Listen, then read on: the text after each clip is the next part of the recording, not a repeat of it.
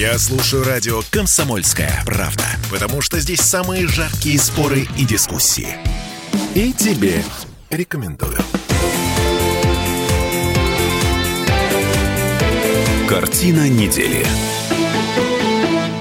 Всем привет, это Петербург, Петербургская студия радио «Комсомольская правда». Я Дмитрий Делинский. Я Ольга Маркина. Ректор гуманитарного университета профсоюзов Александр Записоцкий. Вместе с нами Александр Сергеевич, добрый день. Здравствуйте. Мы начинаем подводить некоторые информационные итоги выходящей недели. К сожалению, продолжаем начинать подведение информационных итогов с э, новостей с Украинского фронта.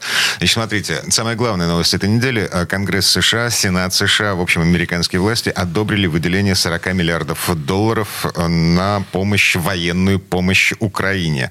Выглядит так, словно операция по демилитаризации Украины э, переходит в следующую фазу, потому что до сих пор, ну, как бы финансовая помощь США, она была ограничена. А сейчас вот эти 40 миллиардов долларов, это сравнимо с военным бюджетом нашей страны. А, ну, вообще-то, понятна эта вся история. Тут же, правда, некоторые американские сенаторы заявили, что для того, чтобы это все реализовать реально выделить эти 40 миллиардов, надо попросить их в долг у Китая, чтобы Китай их дал, потому что... Или напечатать. Ну, вот это у них все хуже получается, потому что вот-вот будет экономический коллапс, и американцы уже не смогут обслуживать свои долги долларовые. Поэтому взять у Китая, ну, это, я не знаю, была шутка. Я думаю, вряд ли всерьез Китай им на это не даст. Вот. Но в России очень активно обсуждаются другие вещи. Вот американцы поощряют нацистов на Украине. А почему бы, например, другим странам не передать захваченные трофейные джевелины, ну, скажем, наркоторговцам из Латинской Америки, чтобы они позбивали американские самолеты? Да, очень сильно симметричный ответ. Да, а, да нет, он совершенно симметричный. Что там террористы, что здесь террористы. А почему бы, например, не помочь Северной Корее в создании ракет ракет-носителей, чтобы они грохнули по э, там, э, близлежащим регионам. Александр Сергеевич, аргументация на уровне «мы на горе всем буржуям мировой пожар раздуем». Ну, ну и, и раздуем. А если 40 миллиардов идут на финансирование украинских фашистов, ну, а почему не найти пути сделать массу приятного Западу? Это обсуждается в стране. Я не говорю, что именно это надо сделать. Но идеи-то зреют, они высказываются публично. Вот это говорит о том, что Америка начинает всерьез злить Россию, Россию. Я назвал, конечно, вещи, которые, ну, я им сам не сочувствую. Это такие экстремистские взгляды, радикальные. Но, вы знаете, практика показывает, что от радикальных взглядов до их воплощения в жизнь иногда бывает очень короткий путь. Вот кто вообще думал, что Западная Европа начнет нарушать принципы свои собственные, идеологические, которые были незыблемы. Там священность частной собственности, например, там и там масса международных законов, там конвенции на все же сейчас плюют. И превратили свой собственный Запад в царство дикости, где изумительные вещи творятся, изумительные в худшем смысле. А Это я про 40 миллиардов. Да, еще одна изумительная вещь. Значит, на этой неделе в Европе созрела идея создания отдельного Евросоюза для Украины, Грузии и Молдавии. Дима, только не называйте их Европой. Я чуть позже поясню, почему. Давайте их называть Западной Европой. Так, хорошо. Ну, пусть будет так. Но отдельный Евросоюз, по-моему, это очень мило. Смотрите, а, никто не хочет принимать бедные страны в Евросоюз. Ну, а зачем они а, нужны? Но отталкивать их контрпродуктивно, поэтому давайте придумаем какую-нибудь песочницу, чтобы никого не обидеть. Да, потом их вооружить, э, туда танки направить, дать фашистам захватить власть в этих странах, натравить на Россию. Ну, это все мы уже проходили. Слушайте, так вы думаете, это реализуемо? Я думаю, что... А, а что, с Украиной реализуемо? А почему с Молдавией не реализуемо? Ну, вот Финляндия, например, уже объявила о том, что вступление в НАТО вовсе не означает размещение американских военных баз на а границе кто с Россией. этих дураков слушает с доверием? Это они сегодня сказали, что не означает. А пройдет два месяца. Вот. Мы же два месяца назад вообще не представляли себе, что им может прийти в голову вступить в НАТО. А мне вообще интересно, с чего да. они решили, что они таки вступят в НАТО? Турция, мне кажется, не подвинется никаким образом.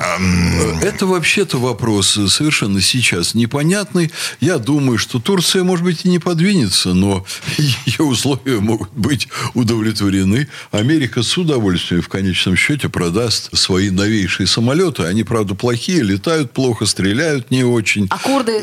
Что- А что курды? Там условия же не только самолеты, но и курды. Выдать курдов? Ну, Курды занервничали. Да, Не, конечно, как раз наоборот. Э, Насколько я понимаю, Турция хотела бы справиться с курдским вопросом, но Соединенные Штаты, они же за демократию, за мир во всем мире, и в связи с этим э, Турция должна признать курдскую автономию для того, чтобы... э, Перед пацанами неудобно. А, понятно. Не пойдет. Короче, пусть они между собой там разбираются в своем сумасшедшем доме. Вот. Но если Финляндия два месяца назад не собиралась вступать в НАТО, а сегодня вступает в НАТО, а вот сегодня они говорят, что они не собираются размещать у себя ядерное оружие. Да кто им поверит? А через два месяца они скажут, вы знаете, мы тут подумали и решили разместить. Вот эта история совершенно понятная. То, что там американские военные базы появятся, не надо к гадалке ходить. То, что американцы их не будут спрашивать, что на своих военных базах размещать, гадалки не надо ходить. Они поставят там, как они это сделали в Румынии и в Польше, установки для ракет и скажут, а это ракета противовоздушной обороны. Только мы прекрасно знаем, что с этих пусковых установок прекрасно размещаются атакующие ракеты, атакующие Российскую Федерацию, Так будут нацелены на Петербург. То есть Что? в результате нас ждет ядерный грипп? В результате нас ждет ядерное оружие Соединенных Штатов, которые будут контролировать свои собственные военные базы, если надо, не пускать туда финнов вообще. А уж то, что они будут пытаться контролировать продвижение из наших э, северных баз, наших подводных лодок в океаны, это совершенно очевидно. Так что финны, конечно, плохо понимают, что они делают. Еще раз подчеркну, они имеют купленную Западом элиту. Верить финнам мы не будем ни на одну минуту. Они нечестные люди. Они, между прочим, сейчас собираются нарушить давний договор о добрососедстве. Ведь Советский Союз, победивший во Второй мировой войне, не стал вводить свои войска в Финляндию, не стал менять там режим, не стал там создавать военные базы только в обмен на договор о нейтралитете. Они заключили этот договор, Россия туда не входит, добрососедство, дружба, они нейтральная страна. Сейчас, если они не нейтральная страна, значит, пусть значит, они подумают о судьбе вот первой части этого договора, где э, мы обещали не вводить войска и не создавать там свои базы. Пусть они вот это все вспомнят. Ладно, а- Да более того, мы их поддерживали экономически практически получается с окончания Второй мировой войны. И все сделали для того, чтобы быть добрыми друзьями. Они в ответ решили стать нашими врагами. А, Ну, только финны почему-то в результате живут лучше, чем мы. Ладно, отдельный Ох, не вопрос. надо, Дмитрий, вот не надо. Уже испанцы, итальянцы, греки живут во многом хуже, чем мы. И когда вот мы сейчас высылали дипломатов из. Москвы... А? Итальянских. Итальянских, французских, А. испанских. Мы выслали там, ну, где-то примерно в районе 30 дипломатов из каждой из этих стран. Надо посмотреть реакцию в западноевропейской прессе. А, например, реакция такая испанцев э, юмористическая, что они не хотят возвращаться, потому что в Москве жить лучше, чем в Испании. Вот так, по уровню жизни, по Ну, общему Москве-то да. климату, по культурным традициям. что? Я, я понимаю, далее. а, с замкадом жи- жизнь... Ну, ладно, отдельно. Минута Дима, до конца уже за МКАДом не так плохо, как мы говорили раньше. Мгм. Смотрите, во всей этой ситуации меня лично очень пугает то, что нет никаких подвижек, никаких телодвижений в сторону мирного урегулирования процесса. А, Итальянцы на этой неделе объявили свой мирный план, но этот план, он совершенно утопический, он предусматривает возвращение Донбасса и Крыма Украине. И именно это одно из условий вот этого А чего вас мирного это процесса. пугает вообще? Какое это имеет к нам отношение? А, меня пугает то, что нет вообще никакого просвета в этом Да в как-то этом нет браке. никакого просвета. В Мариуполе взяли 2000 пленных. Не, Сейчас подождите, плен- несколько котлов на Донбассе. Италия. и э, мирный договор это немножко разные вещи. Конца и А края. какое отношение к этому всему имеет Италия? Александр Пусть Сергеевич. Италия там делает свои ботинки, свои платьица, трусики. А, Один из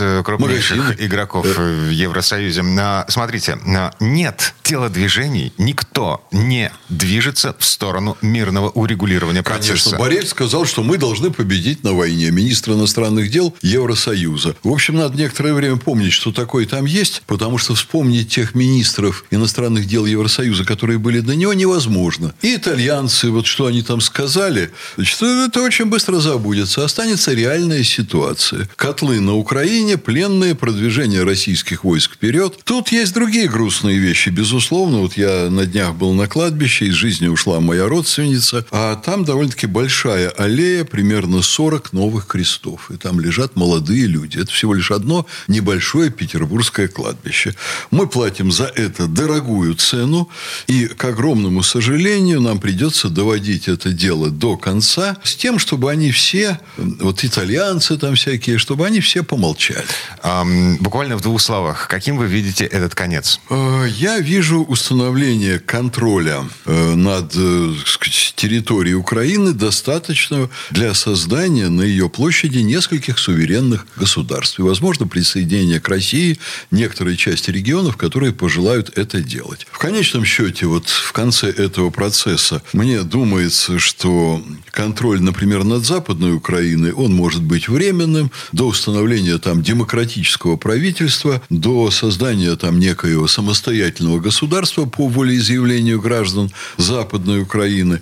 На Восточной Украине ни нынешние власти, ни фашистов, ни э, проамериканских сил каких-либо быть не должно. На основной части Украины это все должно быть искорено. Искоренено. Вот тогда наступит мир значит, навеки вечный на этой территории. На этой территории. Но, извините, вот все, что нас окружает, э, это будет не мир. Это будет э, продолжение холодной Вы имеете войны. в виду что?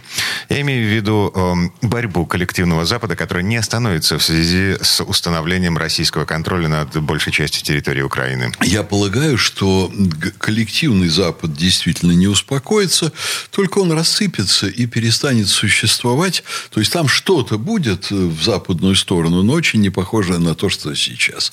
У них нет ни ресурсов, ни перспектив, у них нет ничего. Так, в этом месте прервемся. Это еще не конец. Вернемся в эту студию буквально через пару минут.